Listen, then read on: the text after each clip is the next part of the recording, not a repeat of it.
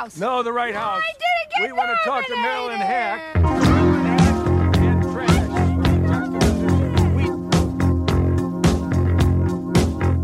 I'm from Canada Water.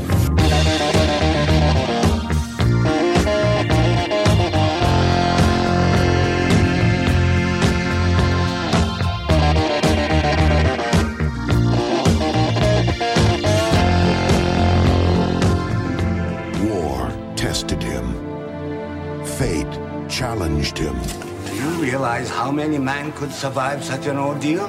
We should respect them. Until he found himself in a forbidden world. His Holiness the Dalai Lama would like to meet you. that would change him forever. It is an honor to meet you, Your Holiness. Yellowhead. Yellowhead. I would like to learn about the world you come from. For example, where is Paris, France, and what's the Molotov cocktail, and who's Jack the Ripper? Hello and welcome to the This Had Oscar Buzz podcast, the only podcast that knows everything my Masha has accomplished since preschool. Every week on This Had Oscar Buzz, we'll be talking about a different movie that once upon a time had lofty Academy Award aspirations, as lofty as the Himalayas. But for some reason or another, it all went wrong, as wrong as World War II. The Oscar hopes died, and we are here to perform the autopsy. I'm your host. Cr- Uh, I'm, oh my God! How I You're me, I'm your host. Chris Feil. Damn it! Well, okay, I can. You, uh, you've, I mean, it wasn't the first thing that you said wrong because you did also say the Himalayas instead of apparently the Himalayas. What? All right. You know what? Take it easy there, Heinrich Himmler, or whatever the fuck your name is, character that Brad Pitt plays.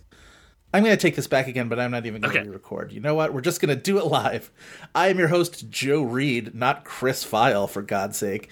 And I am here with my co-host, Chris Feil, not Joe Reed. Hi, guys. Chris. Hi guys. Anything else I got wrong in that opening gambit? Um, I mean, I, mean, it's fitting because uh, uh, I'm sure we will talk dialects, accents, vocal work by one Mr. Bradley Pittman in the movie Seven Years in Tibet. But the first words out of his mouth made me scream out loud in my home. what were they? so it's fitting that you have a small mess up at the beginning. It's fine. what were his first words? Do you remember them, or that just were like Something stupid. He was like angry and outraged, so it was like an expression, but it was also the utter shock of a dialect that is not his own coming out of his voice, which we've already well established is not Brad Pitt's thing. Right. This movie was a year before uh, Meet Joe Black, and already, like, it was, he was ramping up to the vocal ridiculousness that is on display in that film. Um, yeah, there's a, there's a type of fake German accent that goes overboard in a way that feels almost like it's verging on French a little bit, and it's a little bit of like. I don't know. It's I can't quite. I'm trying to think of like what would be the sample word to like really nail it. But, Apparently, um, it's Himalayas because every time that Brad Pitt said the Himalayas in this movie, I wanted to jump out of my chair and tell him to shut up. I don't know. everything about this movie seems wrong, just even so slightly. Do you know what I mean? Where like the accents is wrong. The accents are wrong. Anytime he has a conversation with anybody in Tibet, I always feel like that's not how a conversation like this would go. Like it's all too like casually western in its rhythms. The way he talks to the Dalai Lama and the way they get along is all very much like you just like picked out a kid from a San Francisco day school and you just brought him to set. Like there's nothing sort of like different culture. It never feels like two cultures meeting with these two people, right? No, it always not in any like authentic way. It feels very much like I, I don't. I have, it's It feels like an incredibly new- white movie. it feels like the new boyfriend of this kid's mom has decided he's gonna like make an effort to get to like connect with this kid and so like every day they go and like have a chat session like that's how it sounds it does not sound like two incredibly disparate and foreign cultures sort of having a coming together moment and like learning about each other's cultures at all at all You do save the movie a little bit of like what I was bristling for the whole time of like look at how uh, you know, like essentially Green Book with the Dalai Lama. You know, yeah, like, kinda. Yeah. that's what I was expecting the movie to become, and it didn't really do that quite. But My it's very still first- not great. my very first thought about this movie, and it's a very pedestrian thought, and it's a thing, you know, we say a lot lately, but like honestly, imagine somebody having the stones to try and make this movie in 2019 and how much they would be utterly destroyed for it. This movie would be eviscerated. I Like mean, it was not so. uncontroversial in 1997. Like even in 1997, I remember people being like, "They're whitewashing that Nazi, right?" And it's just like, I mean, whitewashing is you know double meaning here, and you yes. know what I mean. But like, they certainly did a. There's a whole lot of effort to make this Nazi seem like only like, uh, um, like abstractly Nazi or just like accidentally Nazi, right? Where it's Not just like, Nazi. well, you know, not who wasn't? Yeah. Yeah, right. Not. he puts the not in Nazi. Yeah. Um, but like, and so that was like a controversy even back in 1997. And of course, this was based on a book by the, the by the Brad Pitt character wrote this book. So obviously, there are like, if you were a Nazi, I'd probably, if I were a Nazi, I'd probably downplay those aspects of my past as well. Um, but it's uh, imagining just imagining every little aspect about this today and all the things that you wouldn't do and all the things that we know better than not to do right um but even Uh, but they, but these things still happen. These movies are still made. Not this movie specifically, but like, uh, uh, we have we learned. i think so i think th- i don't i think at the very least I think at the very least, it's not like so overly glossy. yes where it's like, look at this sexy not a Nazi. Like, Right. this feels very wrapped up in a certain type of like 90s ego where they're still chasing like these type of David Lean epic movies yeah that we wouldn't do that specifically. Well, and and because in these sort of like old, you know, David Lean epic movies and whatever, like we never cared to scratch the surface too much on like who these heroic like that's how like all these things now where you find out like X and X person who we like revere as a hero and like did all these great things and you're just like they were anti-Semitic. And it's just like ah and you're just like they were racist. And it's just like damn it. But like there was less of a concern with that kind of thing whereas now everybody's an investigator so like you're never going to get away with anything like that. And this movie puts it all on front street anyway so it doesn't even mm-hmm. matter where it's just sort of like just like no he's a nazi. So he's not a bad nazi but he's a nazi. They do try to play it off like he mu- it's this interpretable like maybe he's like you know resistant towards it or something where it's like they hand him a nazi flag and he like snatches it like he doesn't want it or something like well that was part of the controversy i think was that in the the movie version of this character he does and says certain things that were not present in the book that are designed to distance himself where he like Yes. pro- he says i'm austrian he like corrects somebody who says are you german he says no and that would have Austrian." got him shot for and they mentioned Austrian like 20 different times in this movie just so Yeah. we're sure that he's an Austrian and not a German and so we make that distinction. And I think in real life he was like he was like he had a, a rank in within the SS do you know what I mean? Like it Yeah. probably wasn't a very high rank but like whatever. And you know I'm sure he did have a you know reckoning with the old beliefs and spending all that time in Tibet. I'm certain would have like changed his mind on a lot of things. But it still feels like a lot of ass covering. And I mean yeah like if you're going to tell that story where it truly does change a person this is not the movie that does that right it's this i don't know like Yeah. Well, it isn't really like a reckoning specifically with his nazism right. No, absolutely not. No, it's a cute story ultimately about a very handsome man and a very cute kid um, Yeah. coming to terms and then having their lives thrashed apart by the the Chinese communists. So and really all that like it amounts to in terms of the movie's narrative is he gets to be like reconciled with the son he didn't want to have because Right. he leaves his pregnant wife behind like and then they go climbing mountains and, like of their own. that's the emotional catharsis Yeah. We'll get into that. We'll get into the whole, you know, trendy Dalai Lama of the 90s stuff. We'll get into whatever kind of Oscar hopes this movie did have, which, like, you know, this subject matter in the 90s, like, this was probably as we were reaching the end of.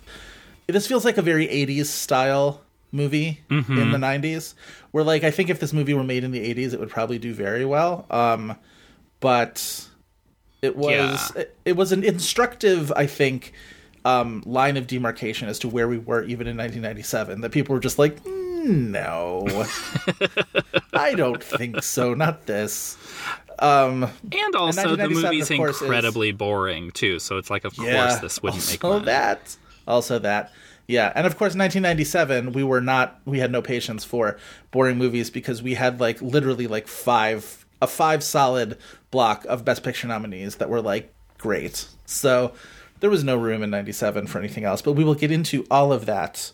First of all i'm going to try and make you recount this plot in 60 seconds once i run down the basics of this movie. So i will let you mentally prepare while I tell our listeners that we are talking about this week Seven Years in Tibet, 1997 movie directed by Jean Jacques Annaud, written by Becky Johnston, adapted from the novel by Heinrich Harrer, who is the main character, starring Brad Pitt, David Thewlis, B.D. Wong, and Jamyang Jamtsho Wangchuk as the young Dalai Lama, who's adorable. I love him.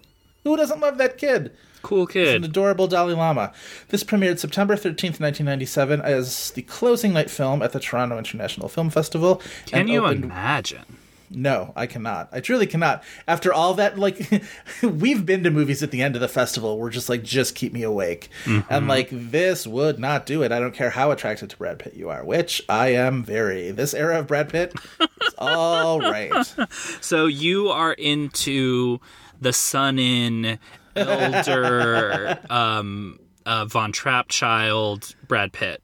The hat the hair is is is too is too straw like it's very much you know the hair the hair is yellow as corn. Like that's what you're looking for in into the woods is like brad pitt hair. Um but he's his face that face that punum like look at that face. It's adorable. Um opened wide october 8th 1997 and promptly was uh dismissed by america. It got beat at the box office by among other things the peacemaker which was the first dreamworks wasn't it the first I do DreamWorks movie? believe. Yeah. A moment in time. Truly a moment in time. Christopher, are you ready? Are you I prepared think so. to ascend to the peaks of Tibet and the the beautiful temples of Lhasa and to tell us all everything there is to know about seven years in Tibet, Yeah. as Goldie Hawn might say. Seven years in Tibet. 12 years a slave. In Tibet. It's it's that it's that lilt at the end that really that really makes it. All right. Um all right, one minute. Are you ready? Sure. Seven years in Tibet and go. All right, so the movie opens with Heinrich Harrer, Harrer, how- however you pronounce his name. He is being sent on a mission to climb the Himalayas um, on behalf of the Nazi Party. Um, he's essentially immediately kidnapped by the British forces and held in a prisoner of war camp for um, several years, but eventually he makes some escape with uh, David Thewlis' character, Peter, um, whatever his last name was. They um, are they escape to Tibet, where they are taken in um, by diplomats. 30 seconds. Um, ah, meanwhile, he, um, because they are taken in there and they are peaceful or whatever, he ends up becoming a tutor to the Dalai Lama and they befriend each other. He teaches them about basically geography, um, and like a lot of Western culture type of things. Um, a- and, meanwhile, the, uh, relations with. China, uh, China invades Tibet and, uh, massacres a lot of people and, um, he flees and lives and stays friends with the Dalai Lama. The end. Correct. That is time. You did um omit Ah, sorry. Okay, Jesus Christ. Oh my god, it's shut up. Why don't you shut up? there we go. You did um it's my phone, ladies and gentlemen. Shamelessly trying to grab attention from the two of us. Thank you very much. Uh, you didn't mention BD Wong and his character, which is Yeah. evil femme um, diplomat politician. You know that he's gay because he has one dangly earring. You know that he's gay for very so coded.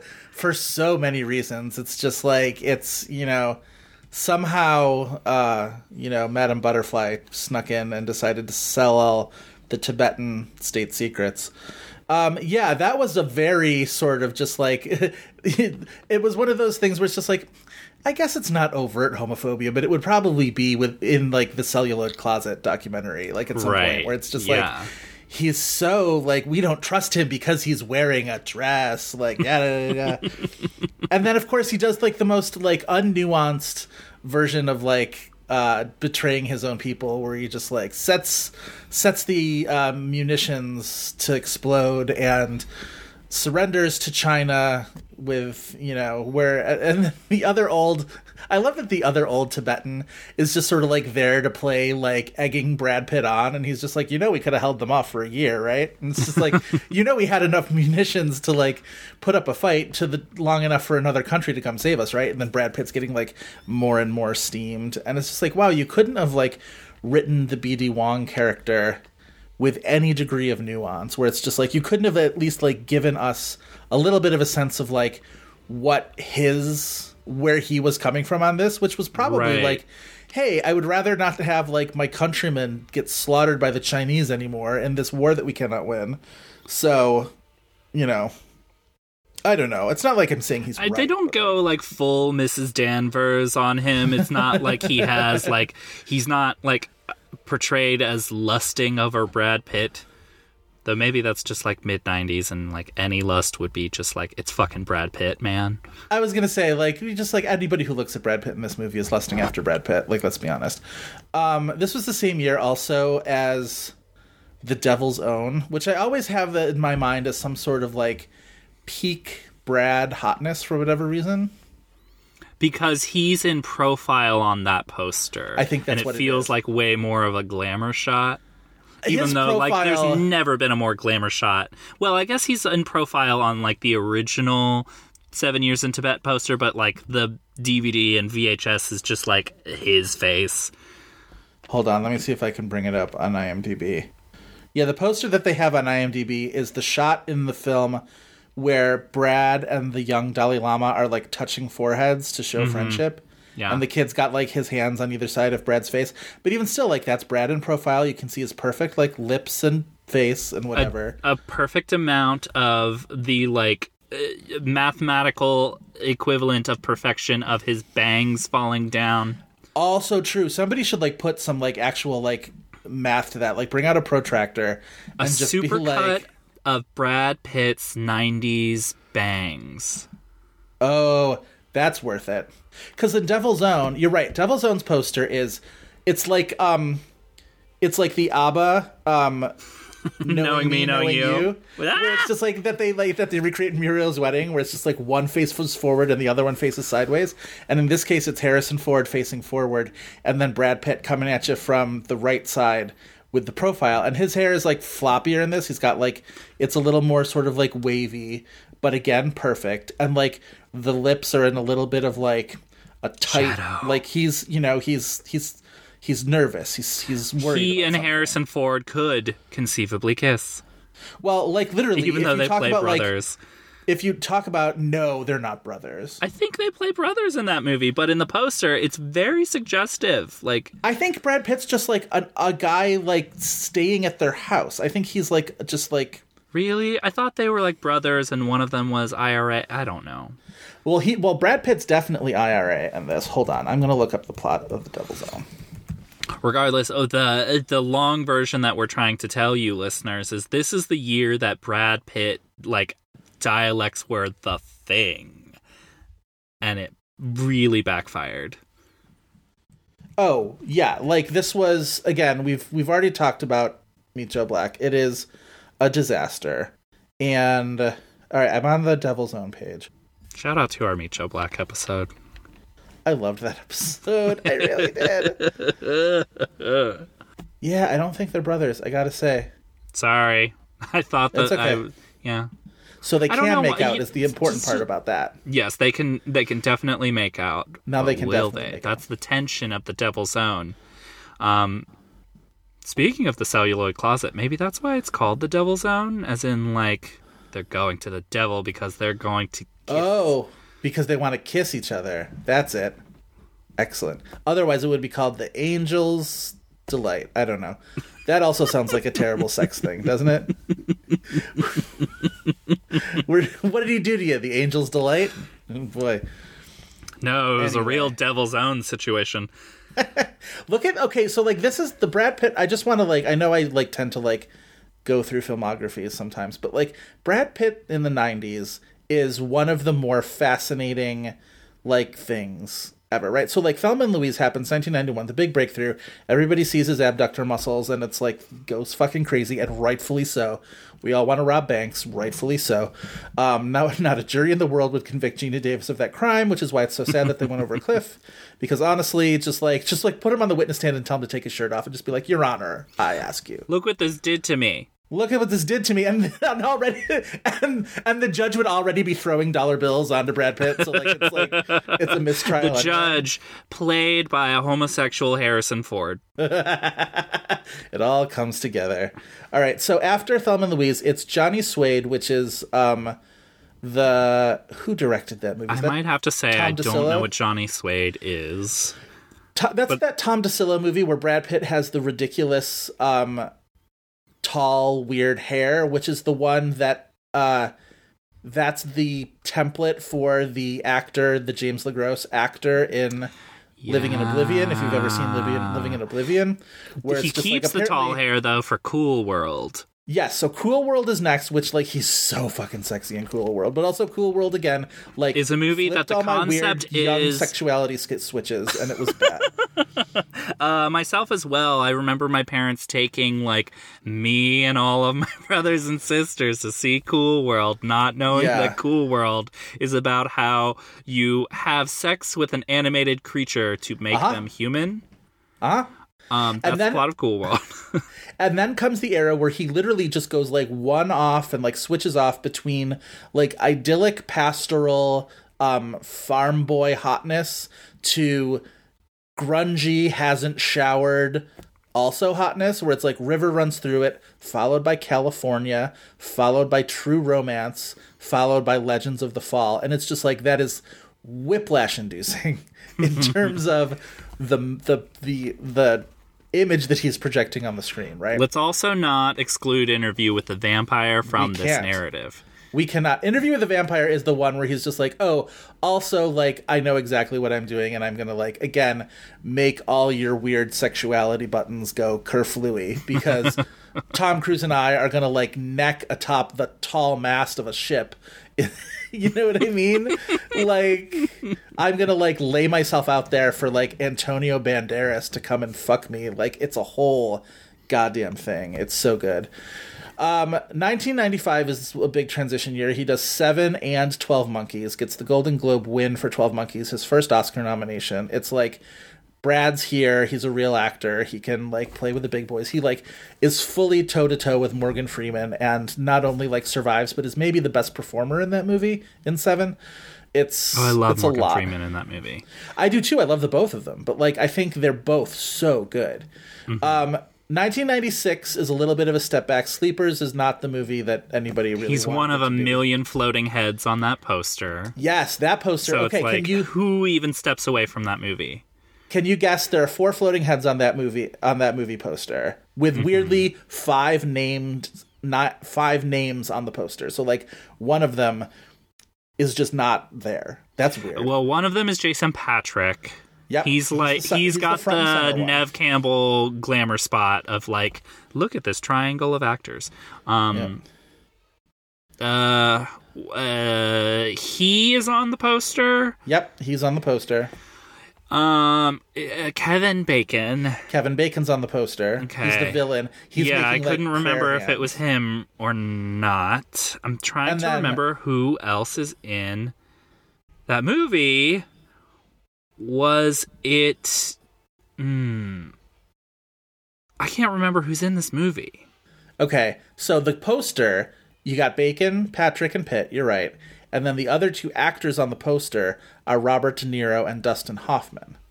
Oh, Robert De Niro was like the good priest, and Dustin Hoffman is their lawyer. It's got to be De Niro. Then I would have guessed De Niro. It is Hoffman. And Okay. also, not on the poster in any way is Minnie Driver, who I think is like excellent in that movie. As, like, excellent in whatever. most movies. She's just like the girlfriend, but whatever. So Sleepers doesn't do what we want it to do. And then 1997 is when it's just like, because it's like Seven Years in Tibet and The Devil's Own, and both of them kind of flop. and it's just sort of like, oh, what's going on? What's going on? And then Be- Meet Joe Black happens, and that really flops. And it's just like, what is to be done about Brad Pitt? Now we're at the end of the 90s. It's just like, what's going to happen? And then literally, just as the decade is ending, he does Fight Club, and then it's just like, all right, well, all bets are off. Now it's just like, he's literally like, you could like expect anything from him. And then he goes on into the 2000s and the rest of his career. But it's a real interesting run. I would love to like do like a weekend marathon of all of Brad Pitt's 90s movies.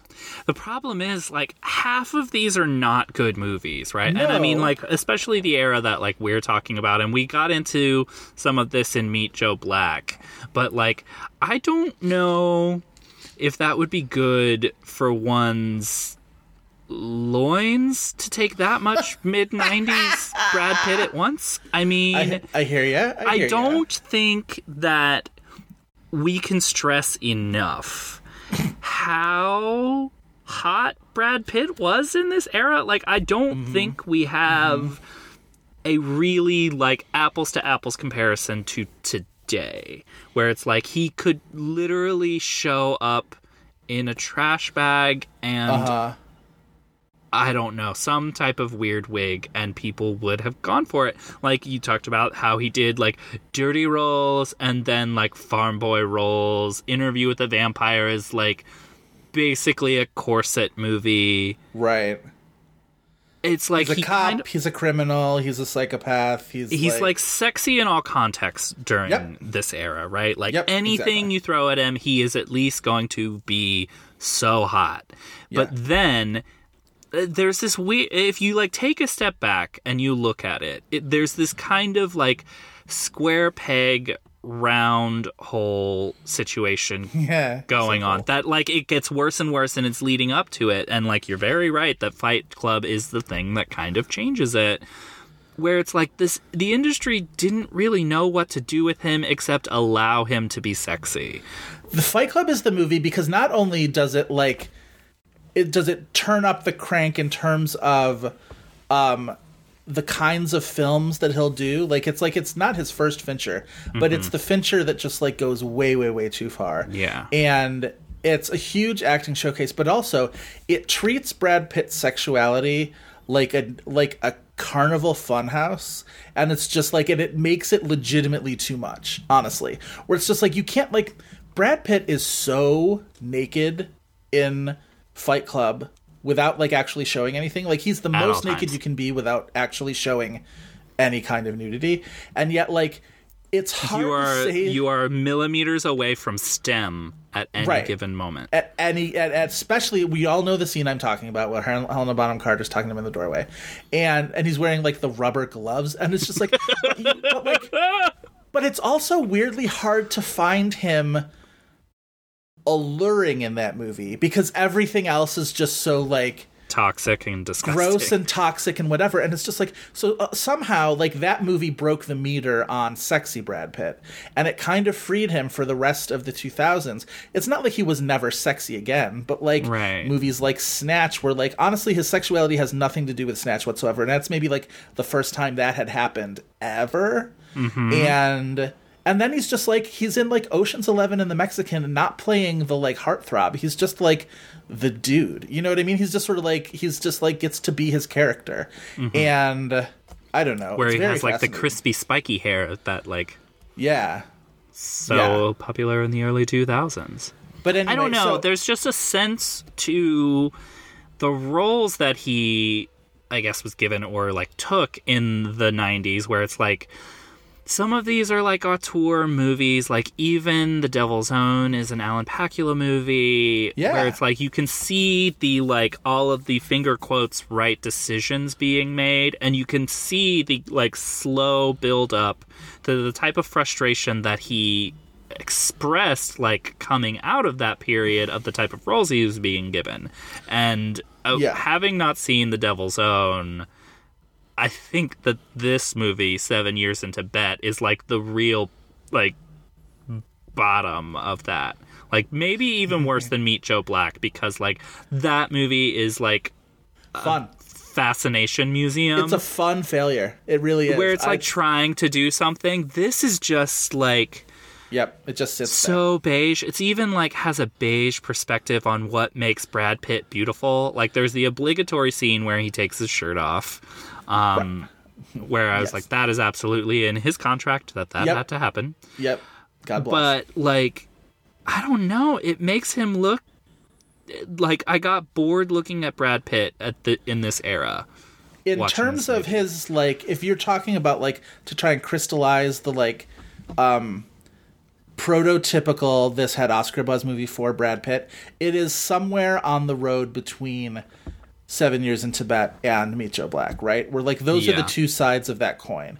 And i think that's right. And i think in terms of oscar buzz at this point he'd already had the Oscar, the first Oscar nomination for 12 Monkeys, and he won the Golden Globe for that. And that was like a real moment because then all of a sudden, it's not just, you know, Brad Pitt, the hunk that everybody loves, but it's like now it's like, oh, so now we're going to start looking forward to which is the movie that is going to be the thing to maybe get him an Academy Award because now he's come so close. He was like clearly the runner up in 95 to uh, Spacey. Spacey wins for the usual suspects and but ultimately like that was the movie where it's just like oh brad pitt can act which is funny because if you go back and watch 12 monkeys a movie that i love and a performance of his that i really do love but it is as ticky as anything you've ever seen. It's all Yeah. twitches and it's all whatever and he's playing it so big and it's not even subtle and it's like it is far from what his best performance is if you look at his whole career now. Even though at the time and i can still probably i'll still stand by that performance just because i do think it's what the movie requires of him. Mm-hmm. I just don't know if like isolated from everything else. It has a real so like impressive greasing the gears feel Yeah. to what we love Brad Pitt for. yeah Um, like today and like what he does well today and like Yeah. these type of character performances. But I think you're right that it is like I mean it's from a Terry Gilliam movie. It's not Yeah. going to be subtle. I feel like 1995 was the year where like my movie going aesthetic really started to like take shape to sound mm-hmm. fully obnoxious and pretentious, but like honestly true. Where like all of a sudden I was into I was so into 12 Monkeys, I was so into The Usual Suspects, I was so into 7 and like that was like obviously my taste in movies would like become more sophisticated from there, but like those were movies that appealed to this sort of like 15 year old boy who's getting into movies who's just like oh these all appeal to my sense of intelligence and aesthetics at once where all of a sudden And like grim seriousness that's appealing to a 15 year old boy. Totally, totally. But I will say the grim seriousness of those movies also was a little bit weird, right? Like 12 Monkeys Yeah. Is bizarre. Like 7 even for like 7 is so grim serious that like that becomes almost the joke of it by the end. And um the usual sus I mean, I still stand up for the usual suspects. I think that's just like I think that's a fun thriller. Like that is a kind of a great whodunit. And I don't know. It's it's an interesting point in time, and I think that's probably a big reason why Brad Pitt is such a sort of looming figure for me in like my my lifetime of watching movies. Where were you? Where were you with with with this sort of era of Brad when it was happening? I mean, I probably wasn't watching these movies at the time, which is like uh, Seven. I was too afraid to watch at that time. Um, I did watch Interview with the Vampire because gay, um, and I watched a ton of Legends of the Fall because that's like one of my mother's favorite movies. nice. But mostly. Brad Pitt existed in the abstract to me. It's a certain type of like 90s celebrity, and maybe that's why I'm like nothing today compares to 90s Brad Pitt in that like you could fully have a very formed conception and curiosity of a person without ever really engaging with their work Yeah. which I suppose there's a, a type of that today but I don't know Brad Pitt feels like the it of it. Um, Yeah. I don't know. Here's a funny thing. If you think about Brad Pitt being positioned for Best Actor for Seven Years in Tibet, look at the lineup of what Best Actor turned out to be. And like, All mostly the same shit of these Well- like. Well, But not this- necessarily because you have legends like uh, Jack Nicholson, but like when you had people furious that Leo didn't get nominated for Titanic at the time. well, right. So the story of Best Actor this year was very much old guard versus new hotness, right? Where like Nicholson, Robert Duvall for The Apostle, Peter Fonda for Ulee's Gold, that great big c- comeback story for Ulee's Gold for Peter Fonda, and then Dustin Hoffman, who sort of like caught the voters' fancy towards the end of that year uh, in Wag the Dog, which is like honestly. I do love Nicholson in As Good as It Gets, but Hoffman might get my vote in that in that five. I think he's so good in Wag the Dog. And then on the other side of that, Matt Damon in Goodwill Hunting, who had the whole Ben and Matt story, like that impeccable narrative for Goodwill Hunting, one of the greatest Oscar narratives I've ever seen, honestly.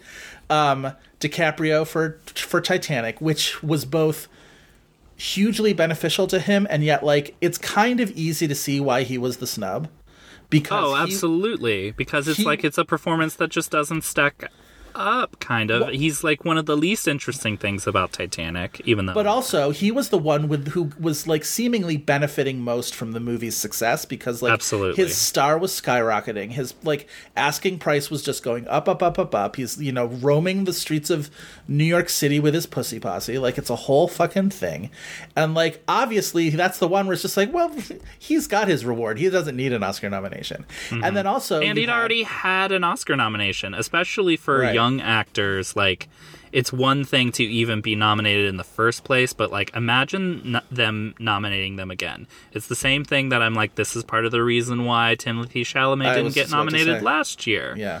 It's like they, it's like you have your one, and then they're gonna make you wait. Yeah, and then also in '97 you had Mark Wahlberg with the breakthrough role for Boogie Nights, which is, in many ways, I am surprised that didn't happen for him also because that's a great narrative as well. The sort of like you know, unrespected musician, you know, white boy Boston thing. Like he's all the stuff that like ultimately we find out is like horrible and gross about Mark Wahlberg, like fucking punching people to almost death and shit like that. Like, Yeah, but like, as a hate crime. yeah, Um, uh, the But, Mark Wahlberg then- thing, like, definitely is even more on the outskirts, probably because of what that movie was. You know, we should be lucky that it got the nominations it did.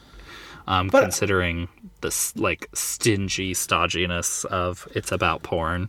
sure. But I also feel like I think there's a there's not you wouldn't need to nudge that universe too much to have Boogie Nights have like eight nominations, including Best Picture. You know Right, I mean? absolutely. Where I think that could have gone either way, but I think it's such a very competitive year for Best Actor, and I just don't see where Brad Pitt in Seven Years in Tibet, even if that movie was good and even if he was good in it, Mm-hmm. I don't know where that fits in. You know what I mean? Well, I mean, like to bring it back to like the David Lean epicness of it, like we were already given the David Lean epic to end all David Lean epics with Titanic too. So it's like it's also partly where does this movie even fit in when you have not only just like Titanic being huge as this like sweeping epic, but you also have Kundun from Scorsese, Yes, who's a bigger year. director making a movie about the Dalai Lama. And that one had all of the like below the line nominations sewn up. Yeah, it had was like four. this all star cast of contributors where it's Deakins doing cinematography, right? It's um Dante Ferretti doing costumes and art direction. This the the is I think Philip Glass did the score. Like Yes. it's really like it's it's really something else, I will say. And um yeah, you're right. Like it's it's all things seem to be conspiring to make Seven Years in Tibet look even less than. Um, but also you look at the way the year shook out, right? Where it's a very December kind of a year, right? Titanic, as good as it gets, Goodwill Hunting, all December. I think LA Confidential is the early movie that year because it was September, October, something like that. Um, September, opened September 1997. But like Wag the Dog is a late movie. I'm pretty sure The Apostle was late fall, although let me look that up. Yeah, The Apostle was December. Apostle had had uh, like a festival run at least. Sure. Right, right. A lot of these had festival runs, including, well, that's where I was sort of like running up to this was um Seven Years in Tibet open or closes the Toronto Film Festival in 1997, which like it's so funny to think of these movies playing TIFF back in the 90s. Before this was before TIFF had sort of attained that kind of sparkle of being the Oscar sort of launching pad for a lot Yeah, of that but would come still- two years later with American Beauty for the most part. But if you look at this lineup of TIFF this year, and I'm going to tell you, don't go look at it now because I have made a game for us. But um, if you look at the TIFF lineup in 1997, there's a lot of contenders there. Um, not only just Oscar contenders, but also movies that were that are like still hugely memorable, and it's a really interesting mix. And so, rather than just have us look at the list on Wikipedia and talk about it, I made up a game that Oh. is sort of similar to what we've done before. Before we've done the guess the movie by keywords, and we've done guess the movie by what was the last one that that the uh, listener We did the parent the parents guide. parents guide thing, which is super fun. All right, so for this game, I have I've selected uh, a uh, I've selected a selection. Nice one, Joe. Very good. I've pulled out a selection of films from the 1997 Toronto Film Festival, and I'm going to have you guess them, and you're going to have a choice before you get the clues. Right? You can either get keywords, which you get five plot keywords from the film. Tagline, which is the tagline, or the second highest billed actress in the film. Second highest billed actress. Yes. So some of these movies, the certain clues will be more valuable than others. In certain movies, the second billed actress is going to be nobody you've ever heard of. In certain of these ones, the tagline is going to help you zero. So like, Well, 90s taglines especially. yeah. All right, this is All going to be tough. Yes. So for your first film, do you want the ta- the tagline, the keywords, or second billed actress? I want the keywords. You want the keywords. Okay. Keywords are 1970s, cocaine, pool party, firecracker, and big penis. It's got to be Boogie Nights. That is Boogie Nights. So got start you off easy. All right. All right. So for your second film, you're going to choose the tagline or the second billed actress. We won't have you do. We won't let you do the same clue twice in a row. I will do the tagline. All right. So the tagline for this is "There is no such thing as the simple truth." Oh God, that could be like four different genres. Yeah, it's not very helpful.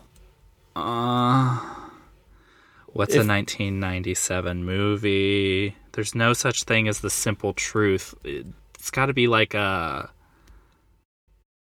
Mm, like a courtroom drama, but what from the ni- from 97? I'll let you choose one of the other ones, either Okay. keywords or second billed actress. Second billed actress, please. All right, this one's going to help you. Second billed actress is Sarah Polley. Oh, is it the Sweet Hereafter? It's the Sweet Hereafter. The Sweet Hereafter. Keywords are community, mourning, wheelchair, lawsuit, and school bus. Ah, that would have given it, yeah. Uh, all right, next one. Uh, so now you can do keywords or second billed actress because you did tagline for the last one. Second billed actress. Second billed actress is Miranda Richardson. Oh. What was she doing in 97?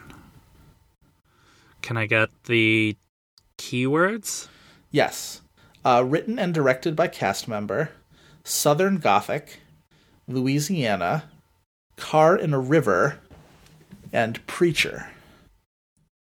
Is it The Apostle? It's The Apostle with Robert Duvall. I've never seen that. Didn't know she was in it. Yes, and I think But knowing now that she's in it- Hold on, I want to look up who the first billed actress is because I want to say it's it's Patricia Richardson, I think, or else she's in Ulee's Gold. It's one of those two because I get those two. No, Patricia Richardson, I think, is in Ulee's Gold. Farrah Fawcett is the top billed actress in The Ah. Apostle. All right, your next one. So, do you want keywords or tagline? We'll do the tagline. All right, tagline: The secrets that hold us together can also tear us apart. Oh. Um, hmm. Uh, second billed actress. Second billed actress is Meagan Good. Oh, great. Um. Hmm. Uh, keywords. Keywords are Louisiana, witchcraft, philandering, aunt niece relationship.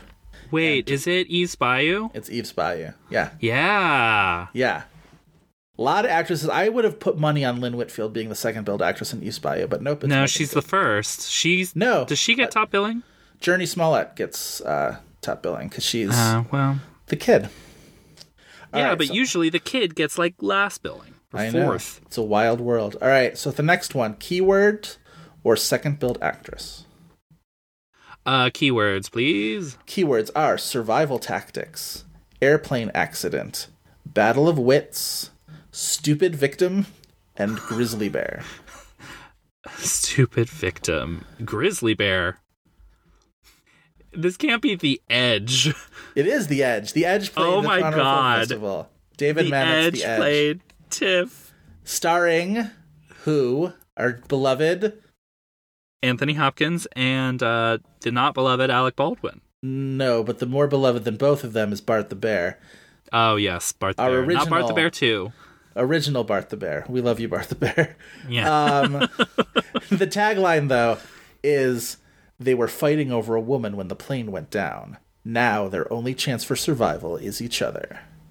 The Edge has the most like intense floating heads ever on a poster. Also, I was floored that there even was a second billed actress in The Edge because honestly, I was just like, it's just Elle Macpherson, right? It's just like nobody else. but apparently, Kathleen Wilhoit was in there somewhere with second billed. All right, so for this Like as a one, nurse, probably. right? Probably tagline or second billed actress for this next one. Uh, give me the tagline. Your tagline is There is no gene for the human spirit. Uh, that's Gattaca. Sure is. Sure is Gattaca. Yep. Who do you think is the second Yep. billed actress in Gattaca? Uh, ooh. Yeah. Is there good a second billed actress in There Gattaca? is. It is uh, Jayne Brook, famous from uh, Chicago Hope and also Don't Tell Mom the Babysitter's Dead. As Can I say- sour sister from Don't Tell Mom the Babysitter's Dead? I knew that tagline because I had a Gattaca poster. nice. That's awesome. Yes, I did. Keywords for Gattaca are future, urine sample, second class citizen, male rear nudity, and heightism. Damn you, heightism! All right, I would have gotten it off of the the the the, uh, the I whatever the one was. Yeah. Yeah. Uh, keywords or second billed actress for this next film. Uh, let's do the keywords. Keywords are school teacher, Okay. Reference to Barbra Streisand. I'm going to let It's you try and and guess them as we go. What's that? In and out. it is in and out. Reference to Barbra Streisand, interrupted wedding, Academy Award, and gay kiss. The scene, the bachelor party scene in In and Out, where they get into a fight because he's shitting on Yentl. Maybe he's right. Yentl sucks.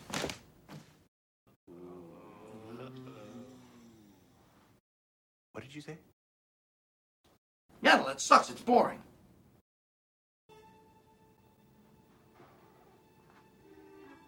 Say that again.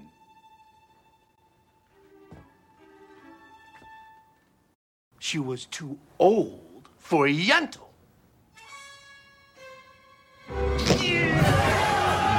She was too old, Old for Yentl. for Yentl. Can we give some kind of lifetime achievement award to Ernie Sabella for just having the perfect, like raspy male voice? like if Pumbaa wasn't enough, his line reading of "she was too old for Yentl" in In and Out is honestly. We talked about is it the Frank or the Beans the other day or the other week with uh, Keith David when we were talking about uh, Cloud Atlas and how like an iconic reading from a character actor is one of my favorite things. That for Ernie Sabella is truly like a moment. Uh, who do you think the second billed actress in In and Out is? Uh, it's got to be uh, Debbie Reynolds. It is Debbie Reynolds. Well done. Ugh. The closing credits to In and Out also, not to like get too deep in, on In and Out. The closing credits to In and Out, where everyone's dancing at Debbie Reynolds and Wilford Brimley's second wedding to Macho Man is one of my favorite things to to watch. It's so good. In and Out seems like the type of thing that could have like won the People's Choice Award. Did they still do the People's Choice Award that year? They probably did. Here's the thing about In and Out. It's almost a great movie. It's not. It is not a great movie. Right, right. But it like right. it has some greatness in it. It falls short. It for sure falls short. But like fascinatingly so, I think. Anyway, next one. Um you did keywords there, right? Okay, so you're going to do Yes. tagline or second billed actress. Uh, let's do second billed actress. Second billed actress is Alison Elliott. Oh. Ooh. Hmm? Uh, give me the uh, tagline. Tagline is a couple with everything but money, an heiress with everything but love, a temptation no one could resist. huh? Uh. Uh. uh, what's the keywords? Keywords are based on a novel, Edwardian era, love triangle, social climber, and gondola. Oh, it's Wings of the Dove. I knew gondola would get it for you. Wings of the Yeah, Dove. because it's right on the poster. I still haven't is. seen Wings of the Dove. It's been hard to see for a while, and it'll be on Hulu for like a month, Uh-huh. and I forget. Helena Bonham Carter is justly like rewarded for that movie. She's really, really great in it. All right, so next one: keywords or tagline. Oh wait, there is no tagline, so just you, your only choice is keywords. Oh, uh, then keywords. Montreal, Quebec, older woman, younger man relationship, depression, handyman, and adultery. I'm getting hung up on Quebec. Adultery, a handyman. Who's my second billed actress? Lara Flynn Boyle. Lara Flynn Boyle. What was she in that year? I was surprised to learn she was in this movie. I've never seen this movie. It is one. It is uh, a movie I should see at some point because it is a hole in a uh, continuum that I would like to to have. A be- hole in a continuum. Is this an Oscar nominee? It is, but in a particular category. Best actress? Yes. Um, mm, okay, hold on. Is it, uh, bah, what's the name of that movie Julie Christie was nominated for? Indeed, what is the name of that movie Julie Christie was nominated for? um, hold, hold, I got it, I got it. It's Afterglow. Yes, Afterglow. I too have not seen that movie that I can't even See? barely remember the name of. If we had only attended the 1997 Toronto International Film Festival, we would have been able to see it. All right, last one. um, tagline or second billed actress. Tagline, please. Uh, tagline is "Enter at your own risk." It's very vague. Um, uh, I guess the What- keywords. okay, I'm just saying, enter at your own risk. What do you enter? What things do you enter? Doors, Uh huh. Doors to what? rooms, What rooms in what? A house. Uh huh. Right, Something give you about a keywords. house. I'll give you keywords: Okay. eccentricity, fraternal twins, Thanksgiving, House of Yes. the House of Yes. Ah, yes. Eccentricity, fraternal twins, Thanksgiving, incest, female protagonist. Who do you think is the second? This is the, a very incest-heavy episode. I think you would have gotten it right away if I would have given you second billed actress. Who do you think is second billed actress in the House of Yes? Um, uh, is Parker Posey billed twice? No, Uh, it's probably Tori Spelling. it's Tori Spelling. Yeah. I think if I gave you Tori Spelling, you would know what movie I was talking about. yeah, probably. Well, All right. maybe. That's our little fun little keyword game for for 97 TIFF. Well done. Fantastic. What a nice tiff. What a nice tiff that was. What a great what a, what great fun would have been had. Imagine going to see like, oh, I've got a three movie day and it's The House of Yes, The Edge, and Eve's Bayou. Like what a great day. what a great day that would be. Would And per usual, the closer, no offense, Ugh. Tiff, per usual, the closer's a piece of shit. it. Woof. Yeah, for real. Oh man. Can we talk about the Dalai Lama in the 1990s? Yes. what a trendy social cause for like Hollywood. Like it's such a quintessential like people always talk about like save the whales with a little bit of like a jokey like oh, you know, it was that was the you know, the cause for celebrities back then, save the whales. Mm-hmm. And and ultimately, I think the most Hollywood cause back then was the Dalai Lama because it wasn't even anything. I guess you could like donate money to like human rights activism to help, you know, move Right. towards an independent Tibet or like but there's not a fund you know like or Right. it's not an official fund like there's smaller organizations Right. that you could support Well, and also, if you were a big supporter of the Dalai Lama in the 90s, it mostly meant that, like, you enjoyed the fact that, like, Richard Gere was good friends with the Dalai Lama, right? yes Where, like, that was was such the a dalai lama thing. ever on oprah I don't know, but it wouldn't surprise me. hmm I don't know. i don't but that's like the type of like it's almost basically like when people are checking into like this dalai lama like ness because it's like he is a man he is a human person Right. who does good things, but it's like it's almost like this cult of celebrity that Well, it's like, I is don't. also supposed to be like a self-congratulatory good cause for a lot of people. I don't know. I don't know how much actual distance lies between people who paid a lot of attention to the Dalai Lama in the 90s and people who paid a lot of attention to Iyanla Vanzant in the 2010s, where it's just like, in both ways, it was just sort of like vague lifestyle improvement through like mm-hmm. whatever and the dalai lama was just sort of like like was just there and was That also involves, at least in the cultural way that we are discussing it, a certain amount of cultural tourism on the part of Sure. white people. Right. Whereas like Iyanla Vanzant's just gonna like yell at you and tell you what to do, right? Or like and just, you know, put a Belgian waffle in your face and say like it's a metaphor for your life or something. But like, she's not a licensed doctor. Of course she's not. Neither is the Dalai Lama, I hate to tell you.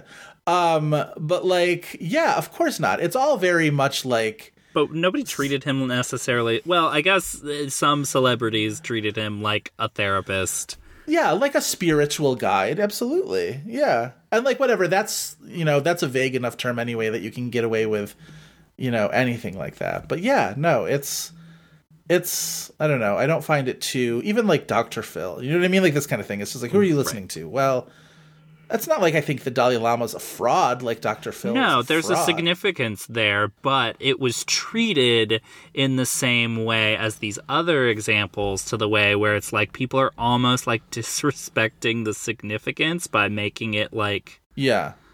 A fad. Listen, I don't know how much you know trust and belief you're supposed to put in somebody who was taught geography by a goddamn Nazi. So honestly, let's all maybe that's what this movie was really intended to do was to like blow the lid off of the whole Dalai Lama thing. Educated by Nazis. Educated by Nazis. I'm just saying. Uh, John Williams got a Golden Globe nomination and a Grammy nomination for his score for this movie. Thoughts, opinions? John Williams, man. I mean, I, he has 9 million Oscar nominations. We should say that he was nominated for Amistad this very year, so like it makes sense that a better received movie is the one that got him nominated and like makes it able for us to talk about this movie. Um I haven't actually seen Amistad, so I'm just speaking to the reception. Yeah, Amistad got some other Oscar nominations at, you know, Anthony Hopkins and whatnot. Yes. But uh, John Williams, who could, I mean, we, this episode's dropping the day the Oscar nominations come out, but he very likely could be a nominee again this year for Star For Star Wars, right. Um, I would not be shocked to see that. Huh? I would not either. I just, But like the non main, the non like legendary hmm. John Williams scores, a lot of them are bad, man. Like this score is bad. it's a really bad score. It's I I think it's a really bad score. Yeah. I don't It's know. sort of weak. It's sort of wilting. It's it's in no way memorable. It is no way It evocative. is of characteristic of everything else that is wrong about this movie. It's a very damp blanket on a hot day. That is a good way of putting it. Yeah, for sure. It did make me. The whole movie kind of made me want to see Kundun because I have never seen Kundun. But um, Kundun is great. yeah, I imagine Kundun it's also long. doesn't feel as much like it is this cultural tourism thing that this movie does. And it's also like actually about the Dalai Lama, which Yeah, everything uh, it, Seven Years in Tibet is one of those movies where it's like everything else that's going on with these non-white characters is way more interesting and should be like our narrative focus. Like we want to watch that movie. yeah. Um, and Kundun is specifically about the 14th Dalai Lama's life. Um, Yeah, I do want to see it. I should see it, especially in this. I mean, you are someone who likes silence, and it is one of Scorsese's uh, religion movies. I do. So I'm much I think more you like, would like it. I'm much more like when Marty's making movies about priests than he is making movies about gangsters. I will say that. Um, yeah, in this month where I feel like I'm, you know, crapping on Scorsese left and right, I should do some penance and and watch Kundun and remember. I think you would like it. I probably would. Um, anything at all to say about David Thewlis in this movie? They really silo him off into this, like, they sort of marry him off to this Tibetan woman, and they have this one scene where Brad Pitt is just, like, really shitty to them, as he is to David Thewlis through most of this movie, until he, like, makes him a blanket or whatever. And, um, I don't know. I was just like, I, I don't know what the point of having him survive the mountain was, other than, like, he did in real life. The guy, the character did in real life. Yeah, yeah, yeah. Because like once he's actually in Lhasa, like they don't really do anything with him. I'm uh, yes, you're you're right about that. He's like kind of the starts out as this foil who never really exists at the beginning because he's his uh like not his general, but he's a higher rank than Brad Pitt, right? Right. Yeah, he's the one who's like, "Hey, I don't know what you." Are." He's like keeping him in line, like, uh, You're gonna be uh, climbing this mountain with me, friend. And this is like, okay. Through the first half hour of this movie, Brad Pitt's character is a dick too. Is the other thing. Yeah, Like he's like being all show offy, ice skating around the Tibetans, and because he doesn't get the attention of this, you know, woman that David Thewlis has become involved with, he gets all pissy. Like, save it for later, man. Is this maybe the reason why Roger Ebert says that those two actors should have switched roles oh, does he say that? in That's interesting. review? Yeah. I mean, I don't know what Brad Pitt gets out of playing the dumb David Thewlis role, but like David Thewlis probably would be better as the lead of this movie. Sure.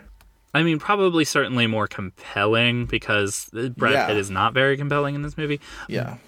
Just because it's like I don't, he's just miscast. But I don't. Mm, David Thewlis is one of the more. I mean, because of the Harry Potter franchise, we they can like give him a name, but he is one of those that guy actors Yeah. that has never really gotten much of his chance. I mean, he's had some Mike Lee movies like Naked that are supposed to be like his greatest work, but right. like, Can I tell you the reason why I know I've always known his name and he was never just like, oh, that guy from that movie was the TV promos for the island of Dr. Moreau.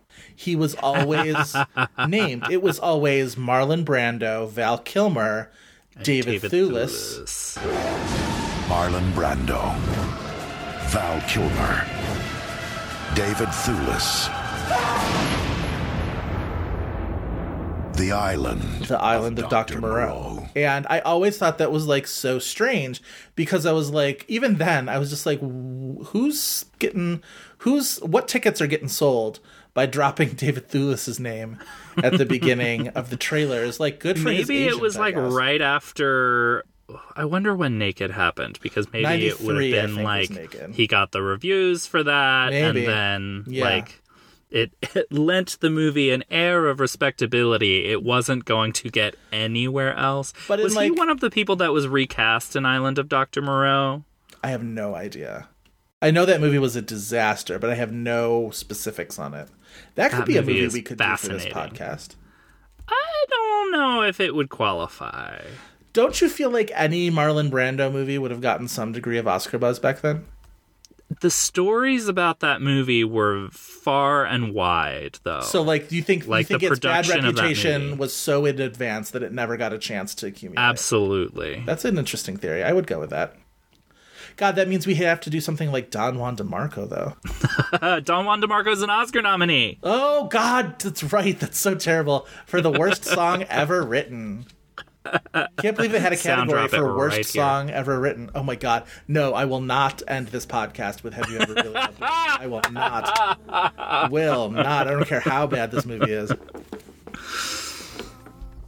Gross. All right. I think if we do, speaking of cast members of Don Juan DeMarco, if we mhm. would do the Island of Dr. Moreau, by that logic, we would have Faye Dunaway, and we would have to do Dunston Checks In. Wait, It's the same bullshit. why would we have it? Wait, Faye Dunaway is not in Dr. Moreau though. She's in Don Juan DeMarco. That's what I said. Oh, I thought you said if we did the Island of Dr. Moreau. Sorry. No, that would be like doing Dunston Checks In.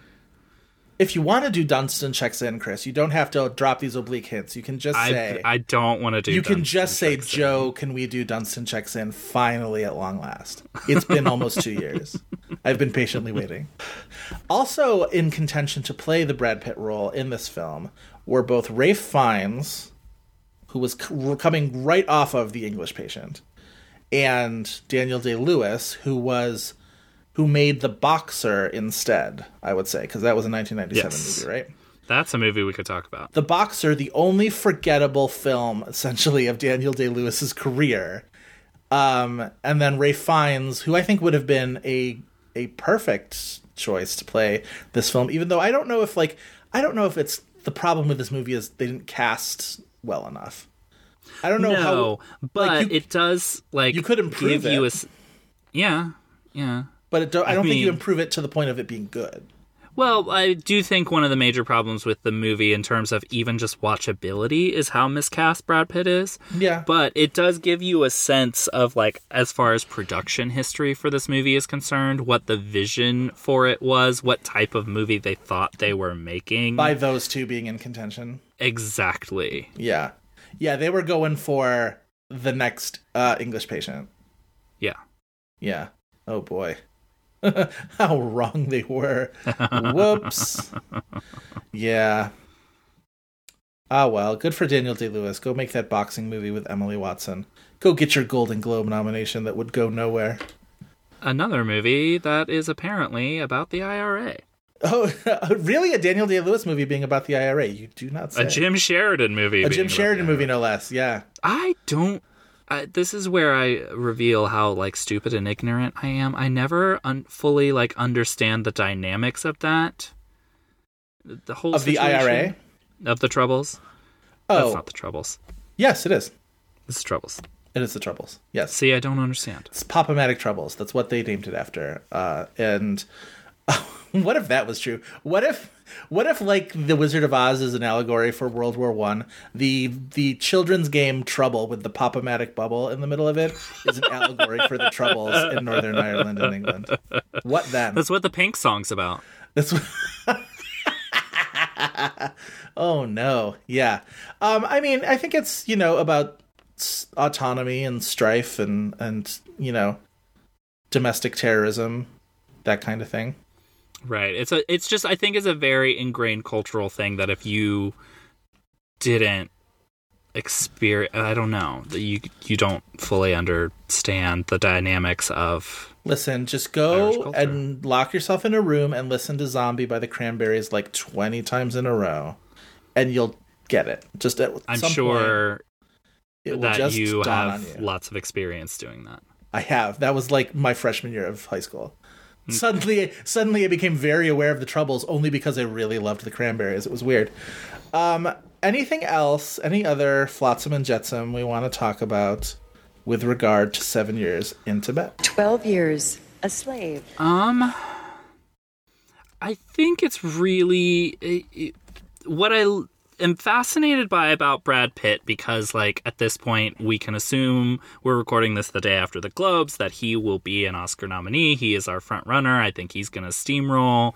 Brad Pitt himself, when he talks about like this stage of his career, kind of just lumps it all together. Like I've never heard him talk about seven years in Tibet, but it's like a performance by someone who you can tell is an unsatisfied actor or performer. So it's Yeah. like you do, you can totally get the sense that this is someone who is not happy about what's going on. Do you feel like he had a better time making Meet Joe Black or Seven Years in Tibet? Oh man, um, uh, but. He did. I should say we are recording this Joe Black. episode the day after the Golden Globes, where Brad Pitt, in his acceptance speech for Once Upon a Time in Hollywood, did shout out Tony Hopkins for being a great mentor to him. And I was like, well, that's either about Meet Joe Black or it's about Legends of the Fall, and it's probably about both, which makes me feel like I think he had a better time on the set of Meet Joe. Yeah, I got to hang out with his friend Tony. Yeah. Be real cut ups. Be real cut ups in Westchester or wherever the hell they filmed that movie. Rhode Island, somewhere. One of those mansions they use for everything. Yeah, um, Seven Years in Tibet. It's very long. It's not great. Brad Pitt's hair sort of like crosses the uncanny valley from like beautiful to to too just too yellow. I don't yeah, it's I don't know. It takes a little bit of a neon hue. It does. It does. I don't like it. I don't love it. I have to say. And that paired with the dialect is like, why are they doing this to Brad Pitt? and why is why am I watching it? If hairstyling um, and makeup had been an award back then, it would have been in contention with Mrs. Brown, the Judi Dench breakthrough, Mrs. Brown, Titanic, one of the few, I think it was the only, was that the only award Titanic didn't win that it was nominated for? No, because it lost for Gloria Stuart and Kate Winslet. Yeah. But like one of the only non-acting awards that it didn't win was for makeup. It lost to Men in Black, Rick Baker, the unbeatable Rick Baker, the Patricia Arquette of the makeup awards. Uh, Rick Baker, who can never lose, uh, for Men in Black, which I think is very, very deserved. Edgar? Edgar for for the Edgar suit alone. I think, yeah. All right, are we ready to play IMDb game? I think we're ready to play the IMDb game. I think we are. All right. Uh, why don't you tell the children what the IMDb game is all about? Gather round, children, for I have news. Every week we end our episodes with the IMDb game, where we challenge each other with an actor or actress to try to guess the top four titles that IMDb says they are most known for. If any of those titles are television or voiceover work, we mention that up front. After two wrong guesses, we get the remaining titles' release years as a clue. If that's not enough, it just becomes a free for all of hints. And that is the IMDb game. Free for all of hints. Yes. All right. Would you like to guess first, Chris, or would you like to go first? How about I go first? All right. By which I mean give first. By which I mean give the clues. Yes, I will be giving you clues. Um, I was going to go because it's seven years in Tibet, and we were talked about the other seven Brad Pitt movie. I was going to give you Morgan Freeman, but it's pretty easy, and I think we've maybe done it before. So I went with the other other Brad Pitt number movie, and I went with Twelve Monkeys and his uh, headlining co-star Bruce Willis. Okay, Bruce Yeah, Willis. you have Bruce Willis. I will say there is one for television. Huh. Moonlighting. Moonlighting. I always forget that he made Moonlighting. Okay, so three other Bra- uh, Bruce Willis movies. Is one of them Die Hard? Die Hard is correct. Okay. Is one of them.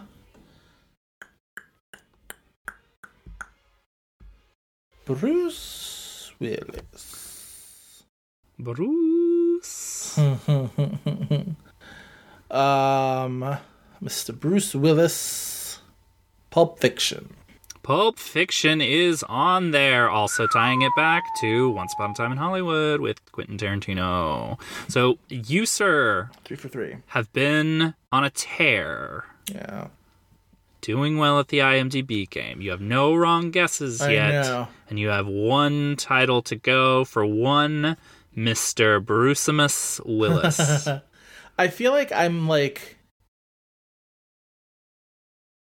Yes. I feel like I'm forgetting an obvious one where like it was a hit and it was maybe co- comedy action, but I can't quite land on what that is. There So- are a few of those. but I'm I am looking guess- for just one movie. I, I'm gonna guess.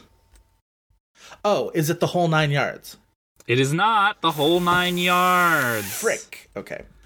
Um, is it the siege? It is not the siege. Okay. You're about to get it because I'm going to give you the year. It's 1999. Oh God! Of course, it's the Sixth Sense. It's the Sixth I'm a Sense. Dumbo. Yeah. Yes. Y- here's the thing: the Sixth Sense is yes an obvious one, but like even today, like w- how I think Sixth Sense has gone through like phases of where people were like, uh, uh, over it, and now like I think we appreciate this movie again. Even today, we never talk about Bruce Willis in that movie. No, no, he's not. He's not in the top five of great things about that movie. Honestly. I mean, He's not That's bad. fair. But like he's in every scene of the movie. Yeah, he sure is. Or is he? Ooh. Ooh. All right. Um, for my IMDb game for you, I also chose the Brad Pitt movie with numbers in it, Twelve Monkeys. I went for the lead actress in that movie, Madeleine be kidding me. Stowe.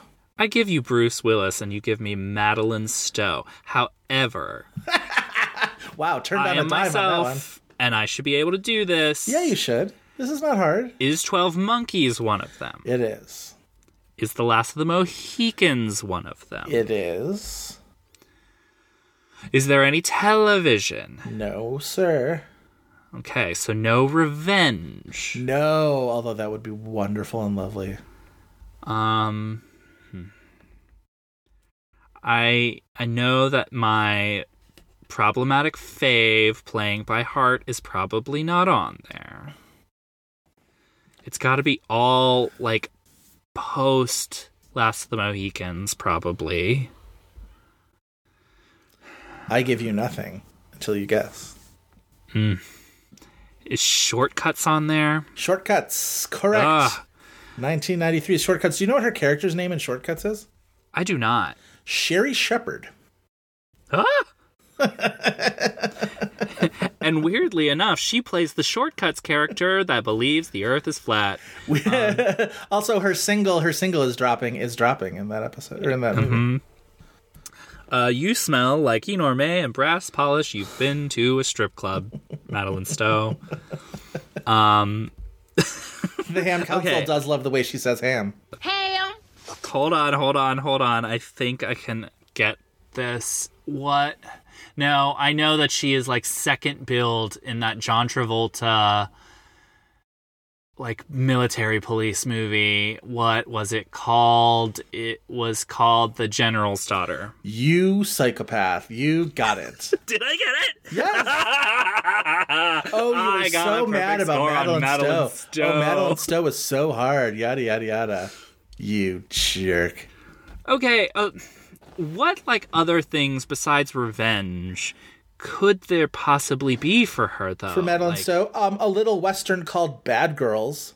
Oh, duh. See, like that's the worst thing is that I didn't guess Bad Girls. The Bad Girls. Talk about. We've described a few movie posters on this episode today.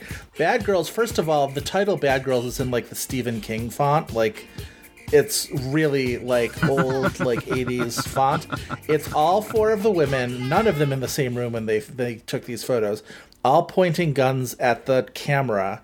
Madeleine Stowe, Mary Stuart Masterson, Mary McDonnell, and then Drew Barrymore is there, where literally she's wearing a uh, a brown, sort of like dusty brown vest over a full halter top and like six shooters in each hand. Bad It's- Girls is rad.